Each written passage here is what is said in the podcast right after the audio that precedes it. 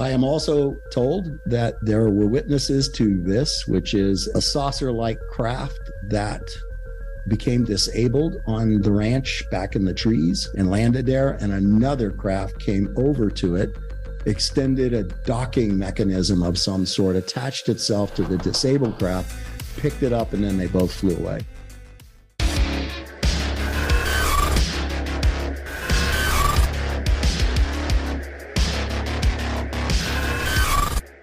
Welcome back. I'm here again with Dr. David Morehouse, and we're going to continue our discussion on the background related to his appearance on Beyond Skinwalker Ranch, episode three, Rocky Mountain Ranch, which when I say appearance, it was in the additional material section. But today we're going to focus on some of the high strangeness that we saw focused specifically on UAP contacts and things like that.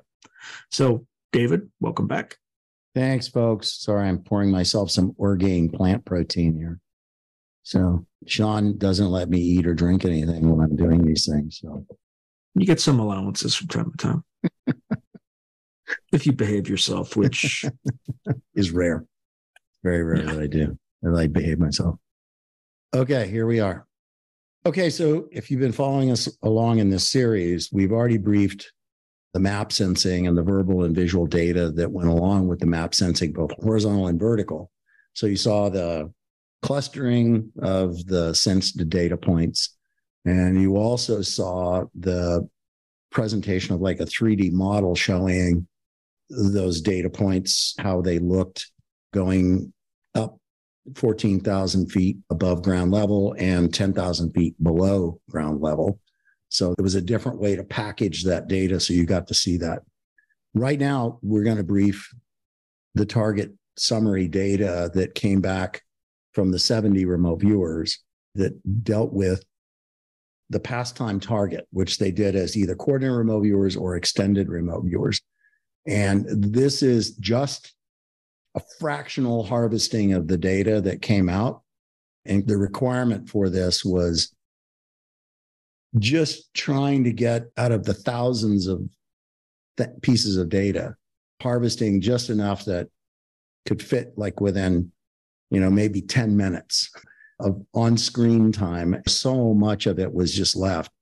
And you just have to understand that, that what you're looking at here is just fractional. And it's going to always be that way unless it's going to be just a show about remote viewing. And then here we are with Sean doing this, and it's already, this will be probably three parts but he mm-hmm. edits it down. So it's just high volumes of data, but it's fun to see what viewers are able to do. So here again, this had an event arc of time that I, I showed you.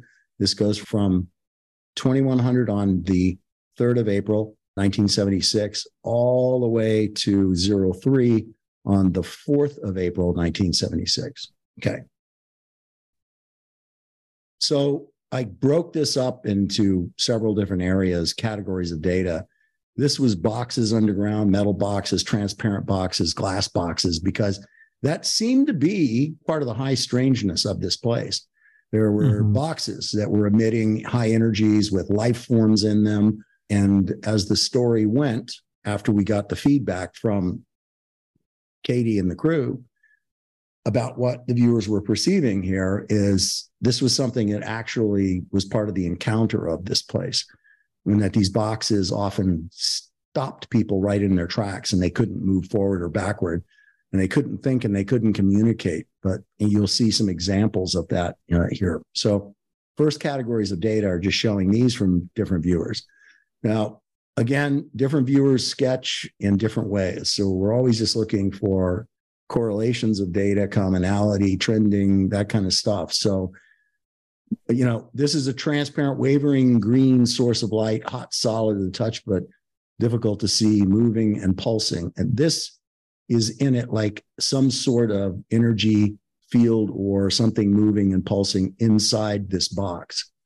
In this one, it's describing a man kneeling next to it, but the viewer later described it as it's not kneeling next to it, it's in it. This viewer is a little more advanced in terms of they got some dimensionality to it, meaning Because remember, they're detecting eight dimensional waveform expression of data, decoding it into four dimensional lexicon and imagery, and then they're having to objectify that in two dimensions on a piece of paper. So it's neat when you see some viewers actually capture because they make it a point of, you know, what's the width, the depth, or the height of something.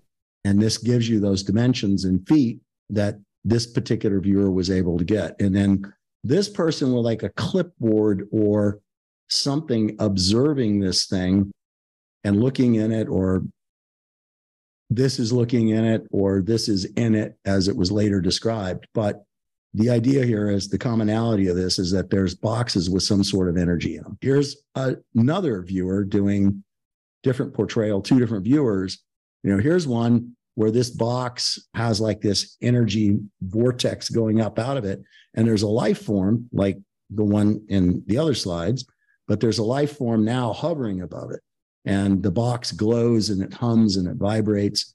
And then you look to the right of the slide, and now you see another rectangular box with a strong ELF emitting from inside of it. And there's an intelligent life form inside, organic green light and energy radiating from it.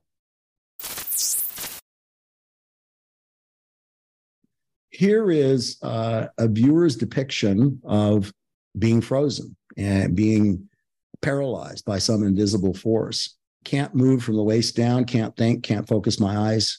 There's a force emanating from a square object laying in front of me.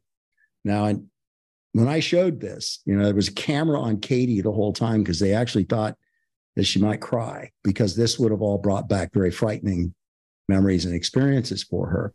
She didn't cry.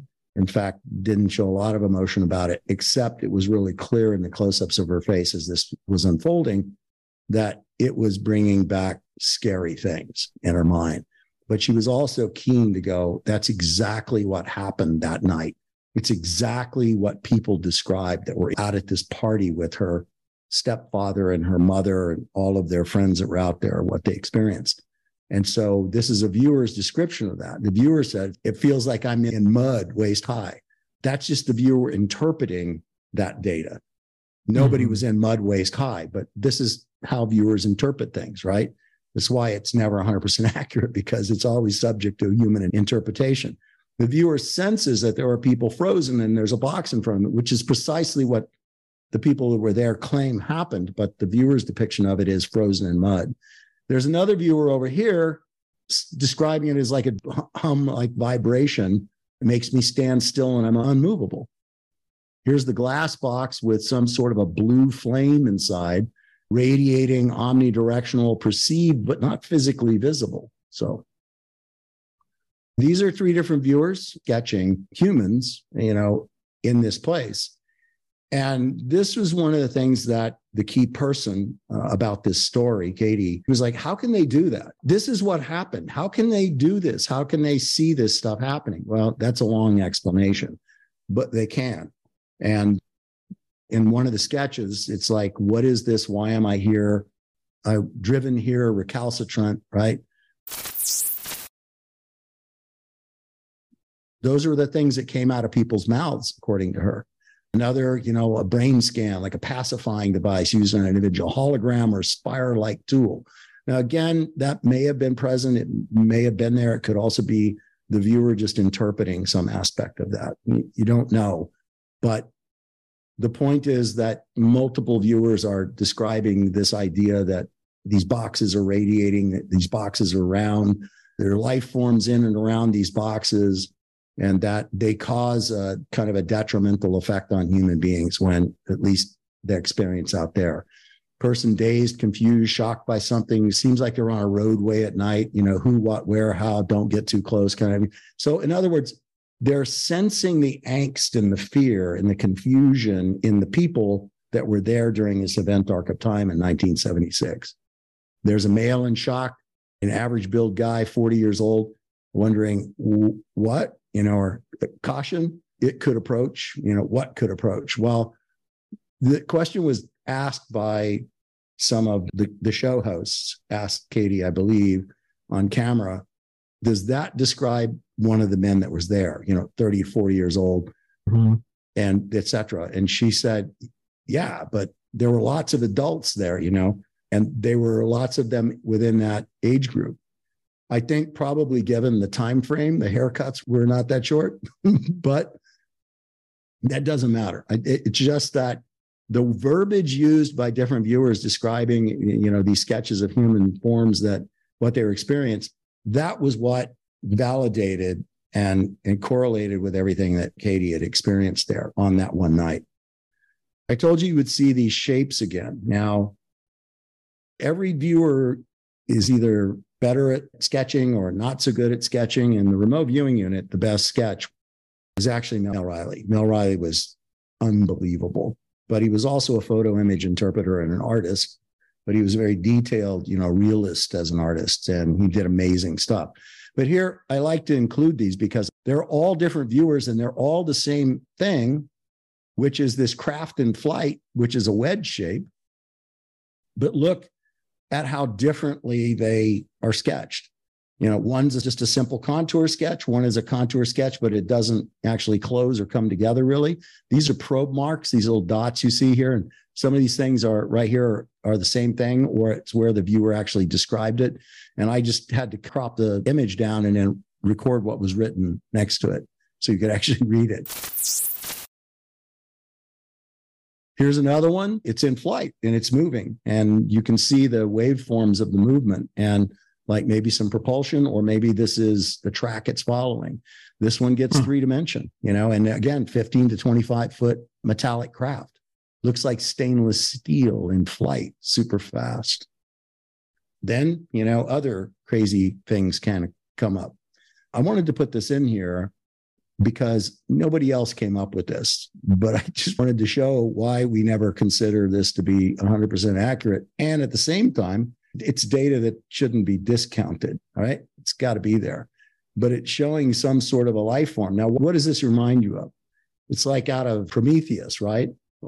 Mm-hmm. Out of Alien, Prometheus, that kind of stuff, like how those crafts are. When I saw this, that's kind of what came to mind. So, why would that show up for a viewer? It's very simple viewers are in the process. The protocol requires you to detect, decode, and objectify. Detecting waveform expressions of something is not difficult for us to do once we understand what we're doing. The decoding process is a very human element. And if you have no reference for what it is you are detecting, and as you're in the decoding process of it, your brain moves faster than the universal constant of the speed of light, according to Rauscher and Targ and others who measure the cognition speeds of, of humans. We cognate very fast, which so in the detect and in the decoding process, again, if you have no reference, you cognate very quickly and your brain pulls up a close reference. So it pulls up the closest reference that it thinks it has. So in this particular case, sort of a bad drawing of something that came out of the spaceship control capability uh, on the spaceship in Prometheus. Mm-hmm. Right? Because they're sensing an alien life form or, you know, they're sensing something else. And so their brain pulls up a parallel concept because that's their only reference. I don't know this particular viewer intimately in terms of you know how they think or what they are. Some viewers are big sci-fi fans, and other viewers don't ever touch the stuff. I mean, they have no interest in it whatsoever. So if you're in the blind, as these viewers are, and you have no idea what you're looking at, and you're not a big sci-fi fan, so you don't have a big Rolodex of this stuff, then your brain pulls up what it thinks fits based on the sensory data that it has. And that's why you know, something like this would come. So it's a spongy craft moving up with a life form driving it, but appeared to be sitting on top, moving up and away. Okay. The one on the right, you'll see similar images like this. You probably remember similar images to this as I was mm-hmm. showing you, uh, like the cistern and the top of the cistern and other things. But now these are being described differently, right? These are not being described as a cap on top of something. These are being described as an energetic pulsing craft or a metallic craft that's moving. It's large. Here again, these are other depictions by viewers. And the things that ca- uh, allow you to pull it together are the fact that they're being described as orbs or craft and that they're moving away from me, following. Uh, this is, I love this, but following a glowing line like a ley line or an invisible sky trail. I had never heard anybody use that descriptor, an invisible sky trail. But now looking at Chaco Canyon and also just looking at what goes on in the western portions of the US and the southwestern portions, mm-hmm. the, you know, Navajo and Apache and all of them, uh, part of the Pueblo Nation, but all of them, the Anasazi, all talk about these kinds of things, these conversion points, which if it was Celtic, they would call it a ley line. But these things, these invisible sky trails, that spoke so perfectly to me because having seen the portals and things that I've seen, you know, opening and closing and craft and orbs and lights and things in and around New Mexico, Chaco Canyon, all of those kinds of things. Sky trails, invisible sky trails to me, that made perfect sense. And I think because of just the variety of things that are seen and experienced here in, in this particular target area, in that whole area in general, because of the variety and complexity and differences in so many of the things that are perceived here, I think it's really a convergent point. I think it, it's a place where maybe many of these sky trails come together, which would follow along with much of the indigenous people's lore of this particular area that there were portals and there were portals that opened and crossed, you know, openings to other dimensions where, you know, craft come in, craft go out, some maybe one way, some not one way, but different. If this is like a grand central station, right? If it, that's what it is, which I suspect that it is, you're going to see big varieties of life forms and vehicles and different you know, times when it's open and different times when it's active and different times when it's not both daytime nighttime. It could be underground part of it. It could be above ground. It, it, you know it could be separating above and below ground and then opens and combines the two. I mean there are so many different possibilities but this starts to explain why you get so much of this anomalous activity out there and these are things that viewers are pulling together you know this outer layer of something like a gaseous layer gaseous layer you know here's another one down another completely different viewer soft light yellow illuminated orb above me, adult with children or young adults looking up and pointing at the object. And so, sensing a number of people in a small group, three to five, pointing at the sky, both excited and, and fearful. And then the viewer writes down here, fingers pointing. Yeah, fingers are pointing. The question was then posed to Katie Did that happen? And she goes, Well, yeah. I mean, people around that area have been pointing at stuff in the sky for you know, forever. So, but it's interesting that during this event arc of time, you know, people they were experiencing a bunch of different stuff just in that six hour time window. So right. alien life forms, orbs flying around, boxes illuminating and pulsating and being, you know, detrimental to human beings, that kind of stuff. So all of that there. This hum is there. You'll hear more about that. Remember, I told you about the, you know, that staging area. Well, here's that same sketching thing by a totally different viewer, but it's showing those egg-like objects, these orb craft. It's a base, thin-skinned, like shell, waiting to be dispersed. Color changes from light to dark as they leave the staging area for flight. Interesting, right?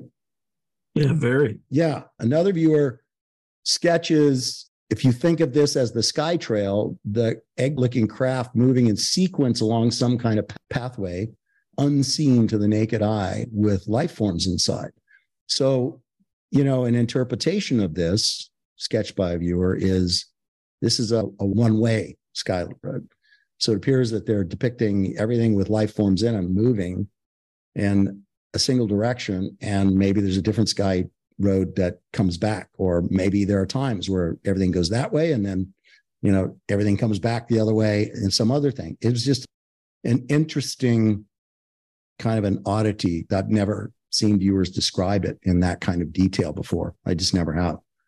Here are other viewers uh, their sketches. Again you've got Tic-tacs. this metallic mm. yeah tic tac spinning and then you've got these energy fields around it like a dome of energy around it. And also, there's kind of a depiction of energetics around this, like this. Here again, different viewer comes pulsating energy radiation, emitting a frequency. Here's a tic tac, again, metallic, different one than the other one. Charged, ionized, grayish, dull, metallic spinning and tumbling. This is a depiction of a vortex, you know, or maybe it's the dome that's being described here and here. I'm not sure. Less gravity around it, a grid of light that is constantly changing, flickering, and pulsating different viewers, different stuff. Now, this viewer obviously has a beautiful hand for sketching, uh, but it's the mm-hmm. same kind of depiction, right? Here you see the tic tac, but there are other tic tacs around it, or maybe that's just the energy field. But look, here's that dome, that energetic barrier or dome, this metallic oblong object that appeared from the front as a ball shaped circular with circular shadow or sphere of energy interesting descriptor. Maybe it's a tic tac that's just rotating in all those directions, right? Yeah. And then it, yeah, who knows? It, it, could be. It also could be the depiction. See, again, the viewer is interpreting their perceptions. They don't know. They've never been in a tic tac, and you know, at least not that they know. And uh, they also aren't told what they're looking at. Right? They're not told you're supposed to be looking for tic tacs. So they're just drawing what they perceive, and it could be one picture, you know, the top piece of the picture, it could be the shimmer of the energy, and the bottom picture could be like above, look the where that dome, the energy dome is, looking down at it. You know what I mean? It, it's hard to say. You'd have to do more sessions with viewers on, you know, and focus in on something like this. And then it would start to unravel, you know, then it would get deeper and deeper and more meaning and get more people focused. But right now, you have 70 people looking at an event arc of time of six hours, right? So you get lots of different depictions. If you look up at the top, there's one enclosed in a square. I told you that there were two A7 Corsairs that crashed into the ground. They did not crash into the ground during the event arc of time which is why I didn't want to make too big a deal out of it, but I wanted to include it because I found out later, I was told that, oh, yeah, two A7 Corsairs, like they got swatted out of the sky, just came in and both of them together just went straight down, crashed into the trees behind the ranch. And mm. this happened like 78, not 76. And then, of course, once that happened, then it was a huge military turnout all over the place around there. And people were really concerned about it. You know, it wasn't a place that really liked authority anyway. There's a reason why they lived out there. And it was, it said that in that area at that time, it was, you know, well, look, it was the 60s and the 70s. So it was kind of hippie ish. You know, there was probably uh, a lot of things going on out there that they didn't want the police or they didn't want the military around but you know that is a depiction of it. Here's another viewer draws this one just says a streak of light a craft falling from the sky an explosion or energy presence right? They don't know. They didn't draw it as a winged aircraft. This one draws it as a winged aircraft which oddly looks like an a7 corsair if you've ever seen one. This is just showing military trucks in convoy and uh, a guy standing uh, in the grass looking towards the trees in a military truck convoy. They didn't call it a military truck convoy. They said a truck convoy, military question mark. So they were probably thinking that they might get away with avoiding an analytical overlay. but I am also told that there were witnesses to this, which is a saucer like craft that became disabled on the ranch back in the trees and landed there. And another craft came over to it, extended a docking mechanism of some sort, attached itself to the disabled craft, picked it up, and then they both flew away. And that the craft that went down that was disabled, as you see up here, that there were four life forms and they had severe injuries. And there, this is the viewer's depiction of these four life forms pretty simplistic, but I mean, they're just saying there were life forms in here and they were injured when the craft went down. And they also got some dimensionality to it, or measurement. So that was interesting. This is again, you know, like this depiction of a center of some sort of vortice or vortex, something like that, right? Some kind of an explosion, some kind of a malfunction, you know, people looking at it, running, looking down at it, all those kinds of things. So it's a very interesting concept, which is why I wanted to put it in there. This is a viewer, again, who's very, very skilled. And I just want to point this out. The number 14 there is just the viewers will go back as they're doing their session summaries. The sketches that they have that were impactful to them, they will number them. So what they'll do is then they go into their session summary.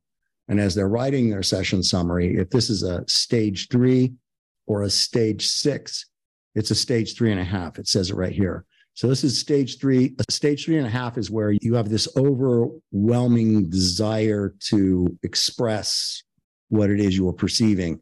It's a it's a combination of things.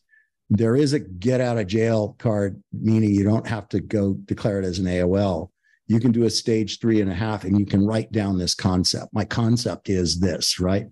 The words that come to mind accident, blast, explosion, gas explosion, a malfunction, of something there. And then, you know, Adam, something sounds, people running, looking down, confusion. That's a stage three and a half. It's a objectifying a concept that's just kind of overwhelming. It's and you think complex. the one on the and you think the one on the left is potentially the Corsair crash? It could be the Corsair cla- crash, or it could be the saucer, you know, that craft crash that had four life forms injured in it. Could be that. Hmm. Could be both. Again, further analysis would just have to be done uh, on it. More viewers looking at this. These incidents could be different, or they could all be the same, or they could, you know, one could be a Corsair crash, the other one might be an alien crash. The supposition is that all of those have happened in this place because it's such a busy place of high strangeness so many craft sightings and different varying kinds of life forms being sighted that it's got to be one of those convergence points that the indigenous talk about in this particular area. So I don't mm-hmm. know. In order to get more down and dirty with that, I would have to pick a target and make it in that right there into its own separate target and send viewers in to look at that. We didn't have time to do that here, obviously.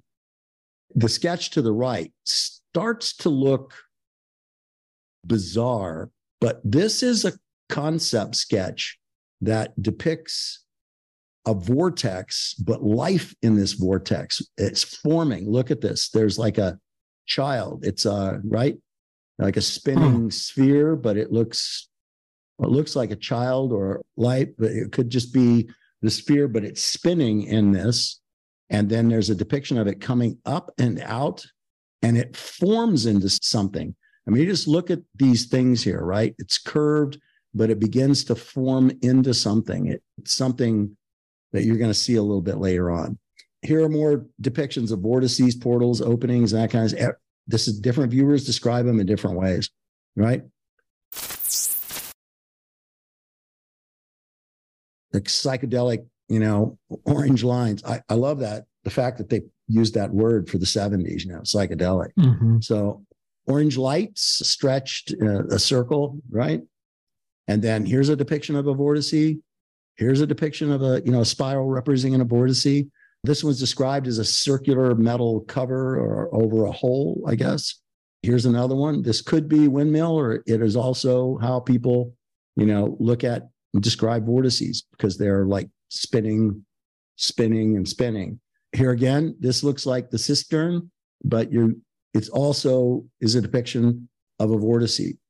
The way I can tell what they are or not is either by how they all correlate or have similarities, or if these are probed and labeled, and I'm certain that they are. These are all probe marks here. And I'm sure that just in the cropping of these individual pictures here, since we were running mm-hmm. out of mm-hmm. time so much that the staff member that was working with me put that in there left off you know, what was being described by the viewer. Here is, you know, another depiction of, of vortice. This happens to be the same viewer that did this one here. So it's just, they're describing this though, and this is another thing that you get from viewers. They're seeing this as like uh, film, and it's because they're looking backward in time. So this is again how the detect and the decode process and objectification takes place. There are all these snapshots of events that they're seeing take place in this event arc of time. Is being interpreted as like a piece of film with individual frames on it, kind of thing. Is that meaningful? Yeah, it's meaningful if you know what you're looking at. They're not describing an old film roll. They have it here, old Kodak film roll, but that's not what they're they're using that to symbolically explain what they're actually seeing. Okay. Because they don't have a reference for it. So because they don't have a reference for it, their biological your brain, your conscious mind goes, ah, you know, here's a close depiction of something, which is again why you know, we put that kind of stuff down there. Is it over analysis uh, for me to be doing that? Is it kind of uh, you know my own analytical bias of it? No, I'm I'm holding it up. I mean, it could be seen that way, but I'm holding it up as showing it as it's not right or wrong. It's just an interesting depiction of how viewers present things, how they see and, you know, how they struggle in the detecting and decoding process. It's not wrong, not wrong at all, but it's very interesting. Over in this one, now you've got again another description of things going bam and popped and you know moving and you know things crashing and you know energetic force things moving forceful descriptive things that are moving through the air swinging. It's just interesting stuff.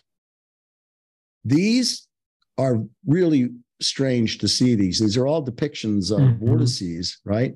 But what i thought was so interesting about particularly these two is that they look like it looks like the the sensed points remember that we were showing uh, these cones, these clusters yeah. of sense points, and it's showing it as above ground level, right above the ground level. And this one describes it as metallic, metallic look like you know, like mica, but they're just depictions of vortices or craft or something else. And same thing here, same thing here, different viewers, but interesting depictions. Here again, you know, I'm just trying to show energetics that viewers are showing, mm-hmm. you know, energy moving, something solid that's moving. So it's some sort of vehicle moving here, moving and alive like fire, or maybe not. Yeah, maybe it's just an energy, nonlinear flying, traveling, like traveling into the future is this right here. All of these, these are depictions here. These are not trees, it's an energetic cloud or plasmas or something similar to that. That's his viewers describing energetics. The descriptors work. Energetics, again, radiating, pulsating energy outward. Okay. Frequency, two pulses in rapid succession. We just ran out of time to actually transpose all this stuff and put actual text around it. Clusters mm-hmm. of energy close together, you know, et cetera, et cetera but that they are swirling energy grouped together, swirl like a tornado wind, moving clockwise outward, then inward, continues repeating pattern clockwise, et cetera, et cetera, et cetera. Okay. Drawing of this stuff like this, like the energetic, the something radiating out, pulsing a frequency, frequency pulsing. This is a depiction probably of this. You know, it's yeah, hard. Yeah, it's the hum, the ELF hum noses that are there. Now, again, you know, my scientific brain, eh, analytical brain tells me with the fact that there's so much fracking going on around there, much of the humming could be fracking, but it yeah, also might not fair. be. You know, yeah, it could be, but it might not be. But emanating from underground as well as from other sources, some perceived to be coming from different points in the sky. Life forms. okay. Let's let's end the episode on this. We're going to do a whole episode on life forms. So, okay. Just real, really quick before we start this, what do you think all these energetics are? Do you think they're portals? Do you think they're associated with this sky hmm. highway? I think all the above. I, I think that this, because this place is such a very busy place and it has so many different descriptors of life forms and craft that are present there, and also just because of the other everyday activity of industry that's there the vacant you know the empty aquifers under the ground which must be massive cavernous things the fracking and all of that's just man-made scatter that's there but there's also just all this unexplained high strangeness that's there so i think that given my experience with portals and seeing them like in Chaco and other things. And I've for a long time thought from just an engineering perspective and from a physics perspective that these portals open and close. Maybe they open and close like with some sort of garage door opener, like, you know, that a craft might have, or maybe they open and close based on some stimulus provided by a frequency Maybe they open and close at regular or irregular intervals. Maybe they, you know, because they connect in interdimensionality. And that's a common thought, like, you know, the quantum foam of space time, that some of these things loop out of one dimension and connect to another dimension. Sometimes they loop back on each other, right? And from one dimension, loop out and come back in.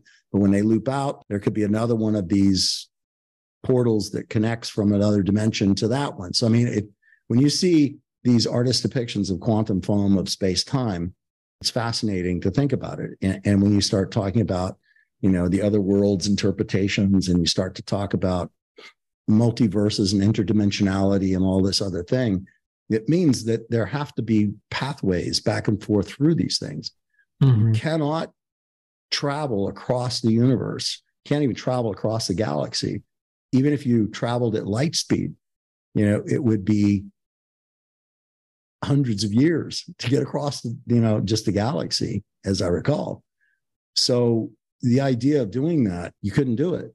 Those that are interstellar travelers or interdimensional travelers, they would have to have, you know, sort of a roadmap to get to these things. And I think viewers they don't know what they're looking at, but they understand that they're looking at some sort of pulsating energy that's there. So they're either describing craft moving or life forms, or, or they're describing vortices and portals. And, you know, it's not like they get a class on right you know, how to define what, describe them. Define. Right? Yeah, exactly. And right. you don't give them a class on that. Like if you perceive a vortice, it will look, you know, it'll feel like this. No, I'd never do that because that would just scramble the effort. Yeah, I much prefer to see just the raw, you know, effort of trying to come to grips with what it is you think you're seeing and, you know, to detect it and to decode it and objectify it. And that's pure viewing, you know, at its finest. That's what makes it so cool, you know, and so effective, you know, because in the aftermath of this, like when you now know what it's supposed to be, it's easy to look at some of this and go like, well, maybe that doesn't fit. But that's not my job to do that. My job was to harvest what I could harvest in the amount of time that I had to harvest it and then make sense of it after the fact, you know, once I was told what it all was and make sense of it for the viewers because I never want remote viewers to think that because what they sketched or how they sketched it, like the person sketching the film roll. I get what that is. I understand. I've seen it so many thousands upon thousands and thousands of times from viewers, you know, over the decades that it's a struggle when you have no reference for something. It's a struggle to try to figure out how to depict it. I know that there's a, a thing that's referred to as the cosmic web now in uh, mm-hmm. right and that is in cosmology physics and cosmology astrophysics, etc.